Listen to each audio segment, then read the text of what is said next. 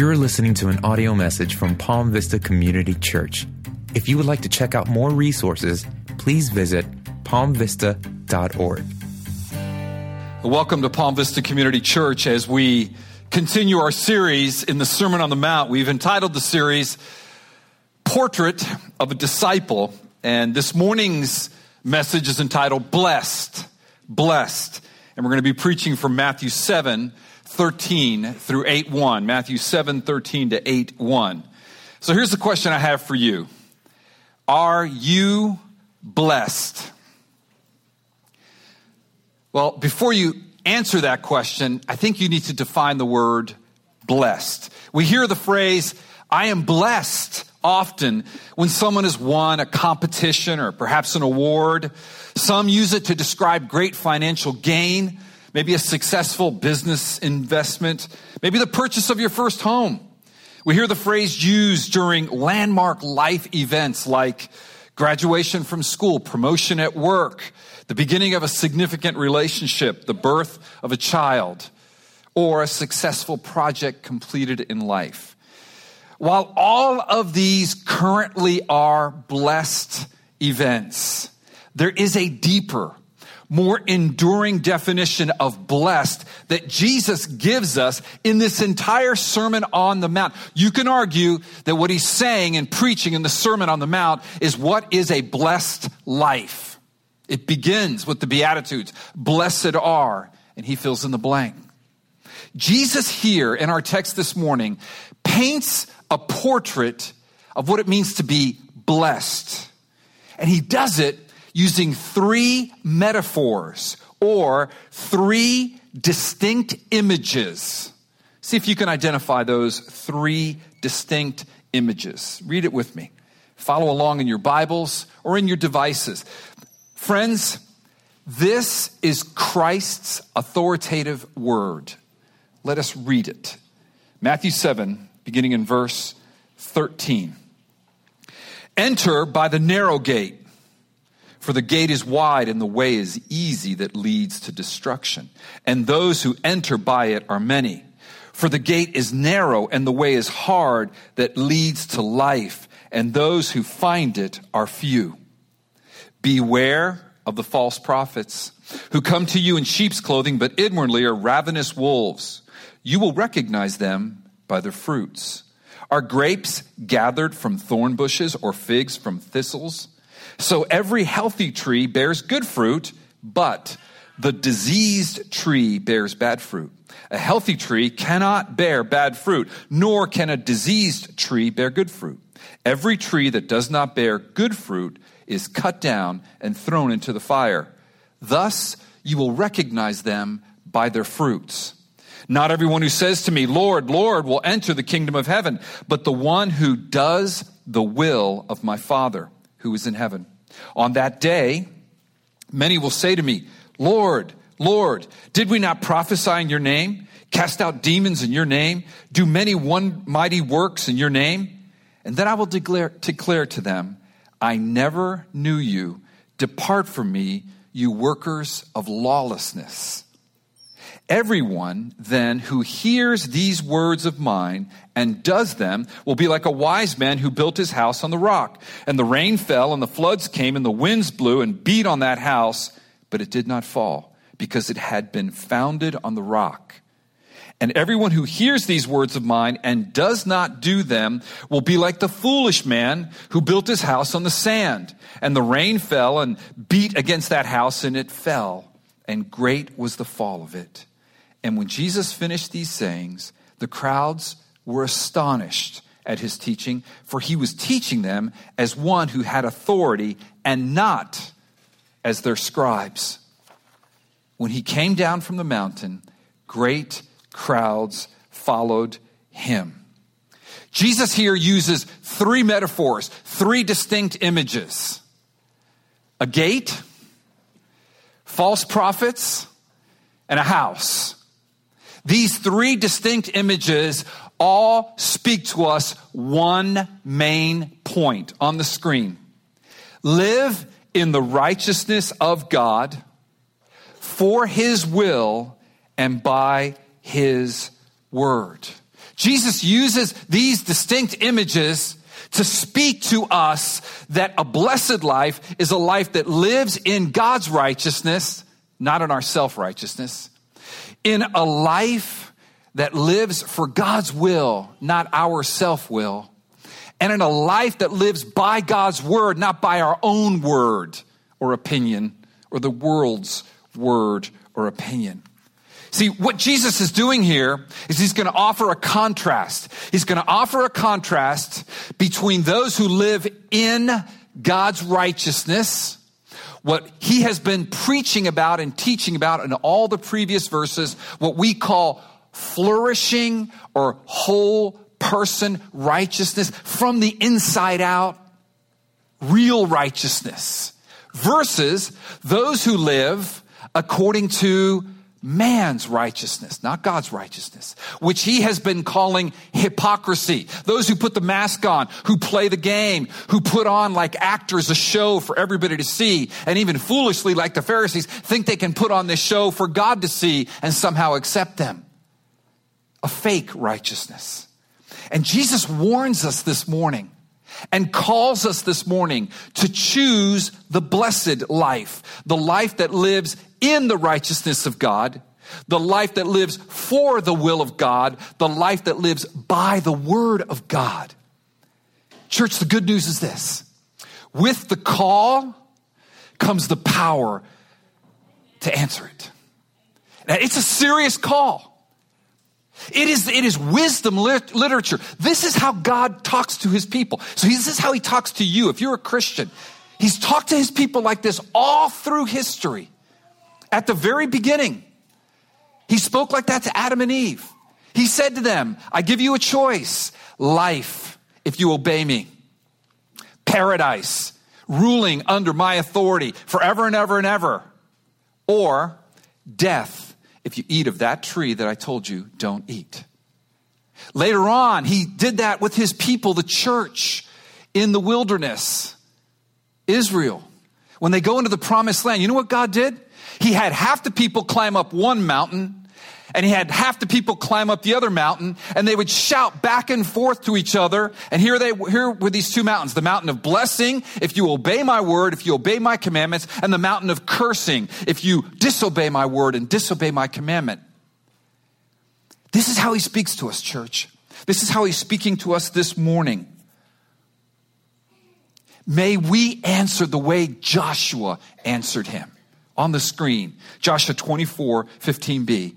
But as for me and my house, we will serve the Lord. But as for me and my house, we will serve the Lord. The bottom line this morning, church, is that Jesus Christ is here by his Spirit and he's looking each one of you right in the eye. And he's calling you.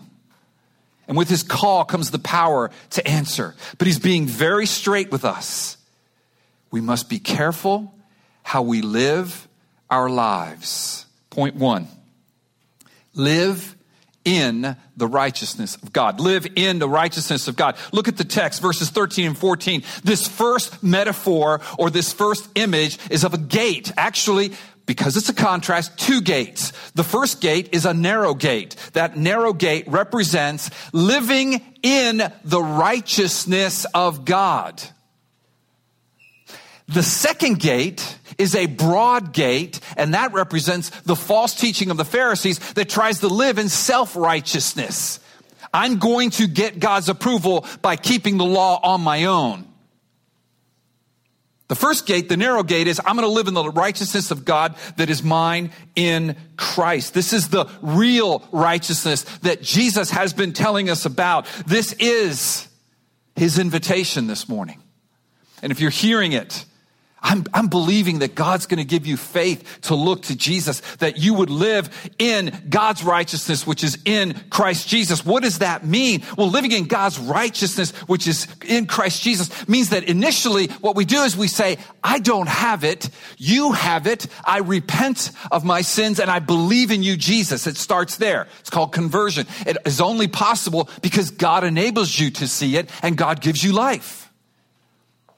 So if you are not a believer this morning, thank you so much for being here. You may be here because someone's going to be baptized later on. You may be here because you wandered in off the street. That'd be great. You may be here because you smelled the coffee right through the doorway and you just wanted some coffee. Great. I'm happy to have you here. But let me tell you this God is speaking to you. And if you're hearing, God has the power to make it all make sense for you, to make you want what maybe you never wanted before in your life, and to understand you can't be good enough. You can't relate to God on your works.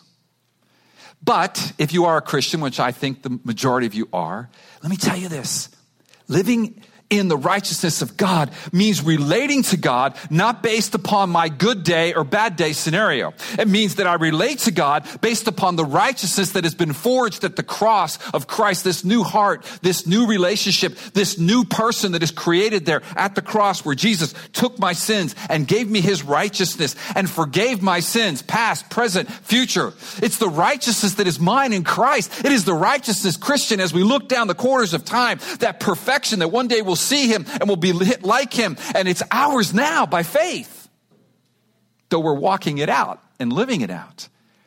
It's living in that righteousness. That's a blessed life. Whether you have a lot of money or not much money, whether you happen to have a little conflict in your marriage right now or not, whether you have all the relational blessings that you would like or not, there is a blessing there that goes beyond getting the promotion, getting the job, getting the windfall financial profit. Those are all good. But there is a blessing of peace when you have that righteousness, when you're relating to God based on Christ's righteousness. When you stop relating to God from an accounting ledger of credits and debits, desperately hoping that you have more credits than debits on the last day. That is not a blessed life. But rather, you run to the Father, especially when you blow it and you know that you have all the credit in the world. You have a line of credit that has so many zeros, you cannot count them because it is Christ's righteousness and it never runs out. That is living in the righteousness of God that we have in Christ. That is resting in the approval that we have in Christ. That is a blessed life. Point two. Not only is a blessed life living in the righteousness of God that is ours in Christ, but it's also living for the will of God. This is where Jesus gets very, very serious. This is what we call a sanctification or a righteousness of God that goes from the forensic, all that's a fancy word for the legal standing I have a legal standing of right with God. Now Jesus drops down into everyday life. Remember when he said, You've heard it say, do not murder? But I tell you, don't even get angry. See, this is heart righteousness. This is, this comes, drops down into a life that is lived for the will of God and the metaphor or distinct image that God uses to contrast a blessed versus cursed life is this metaphor or image of false prophets. They're described two ways in our text, starting in verse 15 all the way through verse 23. They're described as wolves in sheep's clothing. Why? Because they came teaching supposedly God's righteousness through the law and through works. And they came looking really good. They were the ones that were holy but inside, they were wolves because they were tearing God's people apart. Because instead of living for God's will, they were living for self will. The will of God is that they would believe, repent, and believe in Jesus and trust Him and His righteousness. They said, No, sir. It's the law of Moses, and that's my righteousness. And they wore masks and they were hypocrites. And He warns us to be aware of them. They were also described as trees with diseased roots producing bad fruit.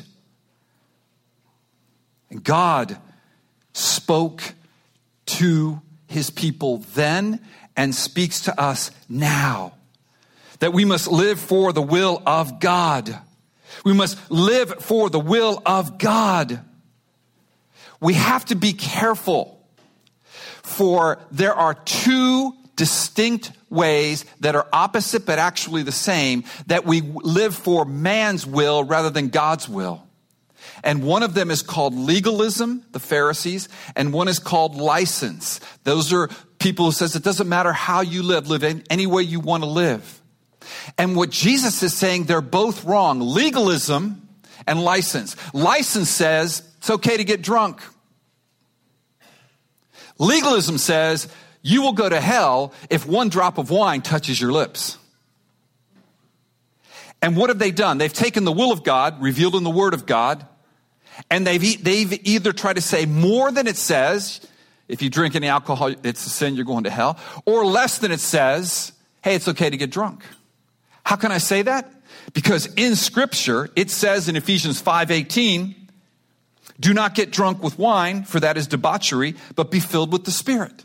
So that's one way that we can live for the will of man. We, we take our own understandings. We, we, we don't take what God is saying and obey his will to trust in Christ and we go our own way. But another way that we cannot live for God's will, but rather for man's will, is that we complain to God about his will. We say to God, listen, God, I'm going to tell you what your will is. I, I know better. I, I, I don't get what you're doing. It's a real temptation.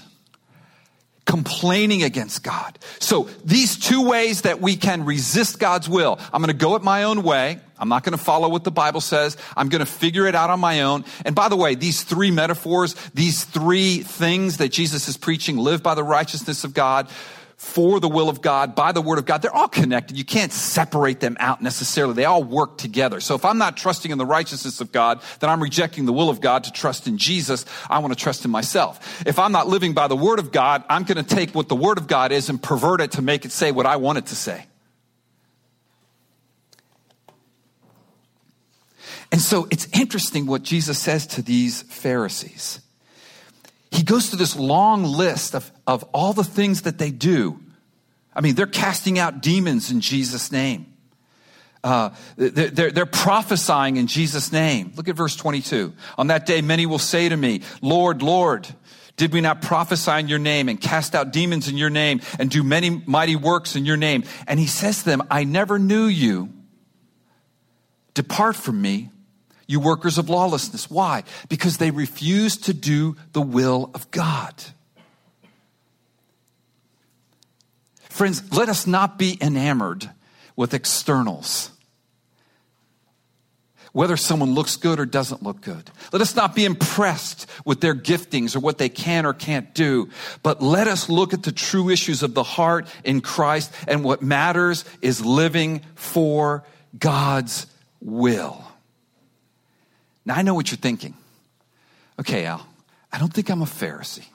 After all, I live in South Florida. I think the, I'm the furthest thing from a Pharisee, although there may be a few Pharisees amongst us. I, I, I, I am so self willed. I know God says don't get angry, and I find myself getting angry. I know the word, and, and God says don't lust, and I find myself lusting. I know the, the word says be patient, and I'm just so impatient. I know the word says to judge others fairly and forgive that you might be forgiven. And I find myself such a critical, bitter person. I seem to find fault in everyone. Am I excluded? Is Jesus talking to me? Is he saying to me that they will not enter the kingdom of heaven, verse 21, because they don't do my will? No. No, no, listen to me. Jesus knows your heart. This is why I, uh, we should never judge one another in that ultimate sense. I don't know your heart.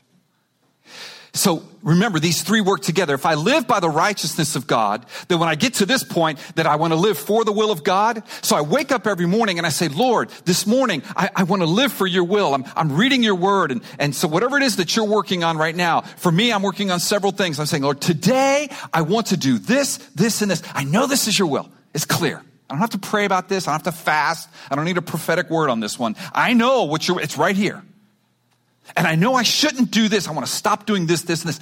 And at the end of the day, if you're like me, when you lay your head down on the pillow, or even by three o'clock in the afternoon, for me, sometimes by 9.15 in the morning, I've not done it.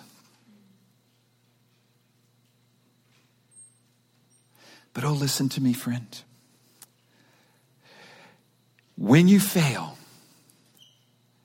God sees your heart to want to obey Him. And if you live by the righteousness of God in Christ, instead of running away from God, that's the sign of someone who's living in self righteousness. So they got to clean themselves up and get dressed pretty and nice so that when they come to God, they're looking good. I dressed up. I'm with God. No, no. Living by the righteousness of God is I come and ex- excuse the metaphor. If, if needs be naked, ashamed, broken, tattered, bruised, clothes torn, the, the worst, I, I, I smell and I run to him and I say, I live by your righteousness. Oh God, you know I want to do your will, but I failed here and here and here. And he holds you and he grabs you. Listen, this is what he was talking about earlier when he said, ask, seek, and knock. Last week's sermon. Because your heavenly father knows what you need. He chose you. He died for you, Christian. He rose from the dead. He's going to help you. That's a blessed life. He will give us what we need, especially when we're poor and broken and needy. God doesn't answer the prayers of a self righteous, self sufficient person. He answers the prayers of a broken, reliant, a person who relies on Him, dependent on Him. That's at the heart of faith. The heart of faith is a cry for mercy. You know who taught me that? David Powlison and his, and his course on the dynamics of biblical change. I had the privilege of taking one course online, and Powlison was the professor. That was a life changing course, man. That was a life changing course. Friends, at the heart of God's righteousness in Christ is heart obedience. And if you're not there, if your heart's cold, if you're not as passionate as you want to be, that's okay. God sees your heart. It really is not, it's not, it's not about perfection. It really is about direction. That's what repentance is. I'm walking this way and I could care less about God's will. I just want my will. And God changes us and we repent. And now I'm moving toward God. I'm moving toward, I'm leaning toward God. I'm saying, God, you know, sometimes I'm praying. You've heard this before. Lord, if it's, Lord, help me to want to do your will. And sometimes it's, Lord, help me to want to want to do your will. And some days it's, Lord, help me to want to want to want to do your will. But he sees that. And he died for you when you were his enemy. So you don't have to prove yourself to him. You just have to believe. Point three. The blessed life is not only a life lived in the righteousness of God in Christ, it's not only a life lived for the will of God, but it's also a life lived by the Word of God. By the Word of God. See, a blessed life is a life lived by God's word, not your word. It's lived by God's word, not the world's word. And probably the most striking contrast is found in these final verses here. These are the last words of Christ in the Sermon on the Mount. I think if you've grown up in the church, you've sung about this, right? The wise man built his house upon the rock house upon the right. You know, I love South Florida. None, of, you're all looking at me like I'm a crazy man. If I was in Tennessee right now, you, the whole place would be singing, man. We would be like pounding. You know, if you grew up in a Baptist church, you know that song, right? In the deep South. And the rains came down and the floods came up. And I forgot the rest of it because I didn't grow up in the deep South. And the, and the house. Yeah, thank you. And I love the way they say it to me, like, and the rock, like, don't you know this? You know, really self right now. I'm just kidding. Sorry, I grew up in Miami. I have more in common in my background with Our Lady of the Lakes across the street because that's where my grandparents went to church and my mom than I do Southern Baptist. But, anyways, what a jarring contrast, right? You got these two houses. You pull up to the neighborhood, and there's this rock on the shore, like some of the rocks I remember seeing in California when we were out there with the Abegs. Beautiful shoreline, these rocks. And it's built on the rock. And then you got this other house that's built on the sand. I mean, intuitively, we know how this is going to play out, right? But obviously, functionally, we don't, because Jesus uses this metaphor. And, and it's so clear. It's how are you how are you building your life? How do you relate to God's word? Do you relate to God's word as just some nice suggestions? You know, like a, like a, a get help, uh, self help book? you know, like book of the month club or something. Makes me feel good. Get some glass of wine and, you know, sit out by the by the lake. Just listen, read the Bible. It's kind of like, you know, listening to flutes play in the background. Or do you see this as your life? Man does not live by bread alone, but by every word that comes out of God's mouth. Now, it takes faith to see that. I get you, okay? It takes faith to say, no, this is what the Word of God says when it comes to this. No, this is what the Word says. I know the world says I'm crazy or I'm a bigot or I'm this or I'm that, but this is what God's Word says. And I'm going to build my life on God's Word. No, I'm not going to take that promotion because that means I'd have to break the law and I know what they do. No, I'm not going to talk about them like that. No, I, am not going to be impatient in traffic. The first two aren't really temptations for me. Oh, the last one, ooh. I'm going to build my life on the Word. And I'm going to ask God to give me strength to do it. And when I fail to do it, I'm going to remember my, I live by in the righteousness of God in Christ. So I run to my Father and I'm going to remember I live for the will of God. I'm saying, God, I know this is your will. And then I'm going to say, Lord, help me to understand your word. Open your word to me that I might build my house on this rock.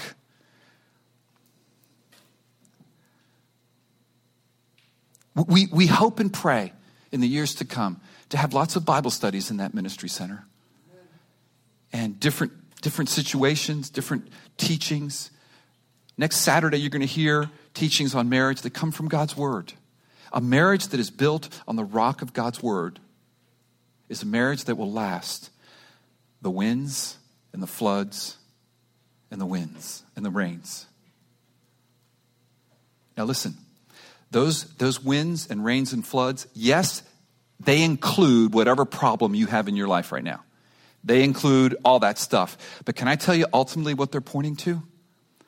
The wrath of God that is coming on the last day. Your house will not stand the wrath of God that he must, because he's good and right, pour out on wicked mankind unless you build it on the rock. You can't build it on the rock unless the rock chooses you and you respond because his grace is irresistible. You can't build it on the rock by your own strength, but it's by the strength of the Holy Spirit. But he calls you to build it on the rock. Just like he calls you to enter that narrow gate, just like he calls you to beware of those ravenous wolves and those, those diseased trees, uh, false prophets, he calls you to build your house on the rock here. But if it is built there, when that day comes, and it come it will, my friend, Jesus will return. There will be a judgment. God's wrath will descend on this earth greater than any hurricane or storm. And only the house built on the rock will stand, and stand it will. Why? Because this Sermon on the Mount ends with authority, my friends. Look at verses 28 and 29. And when Jesus finished these sayings, the crowds were astonished at his teaching, for he was teaching them as one who had authority and not as their scribes. Verse, chapter 8, verse 1. And when he came down from the mountain, great crowds followed him. I want you to see how important it is that Jesus ascended the mountain to give the Sermon on the Mount and then descended the mountain when he was done. On the screen, the whole sermon began with in 5:1, seeing the crowds, he went up on the mountain, and when he sat down, his disciples came to him. And it ends in 8:1. The scene ends in 8:1. When he came down from the mountain, great crowds followed him. Jesus here clearly for the Jew of the first century and now for us today, as I'm about to say this to you, is being shown as the greater Moses.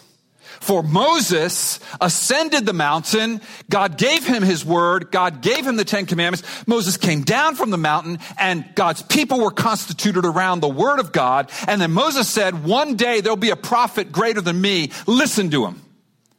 Jesus knew what he was doing. God put this in there. That verbiage is there for, on, on purpose. He gets up on the mountain. He speaks the Sermon on the Mount. He interprets the law because he's God. You've heard that it's said, but I tell you, and when he's done having full authority, he comes down off of the mountain.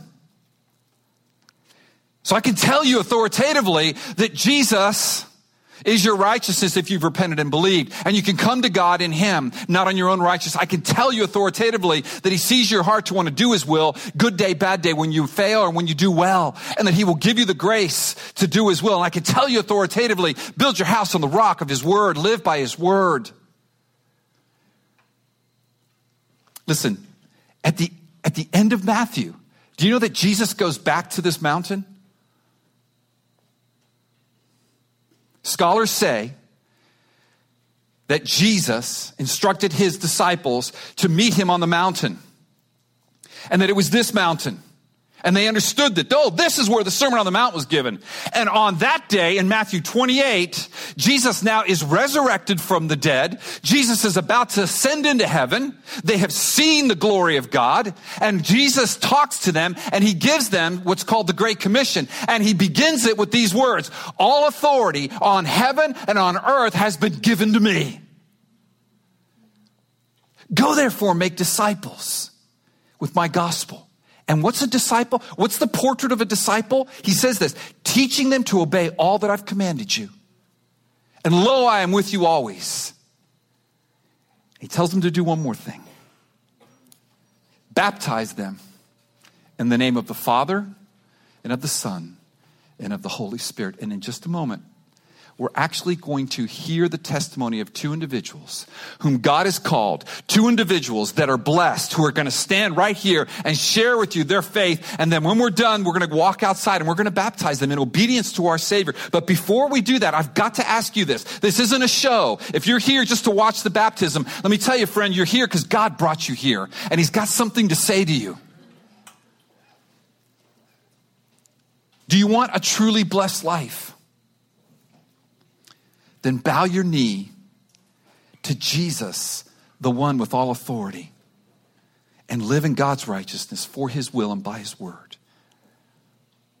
Christian, God blesses us by giving us his righteousness in Christ, and he calls us to functionally live in his righteousness so that we relate to him and to others by the righteousness we have in Christ, not by our self righteousness, so that we live for his will, not self will, and so that we live by his word, not our word or opinion. This is what it means to be blessed, church. This is what God, our Heavenly Father, calls us to. He calls us for a blessing. Jesus came to reverse the curse that initiated in the Garden of Eden when man said, No, thank you, I'll go my way, and chose death. Jesus came and died for us, fulfilling that punishment to give us life. He makes this possible. He makes this possible. Thank you so much for listening. If you'd like to find out more resources or see how you can donate to this ministry, simply visit palmvista.org. And be sure to subscribe so you can stay up to date with upcoming teachings.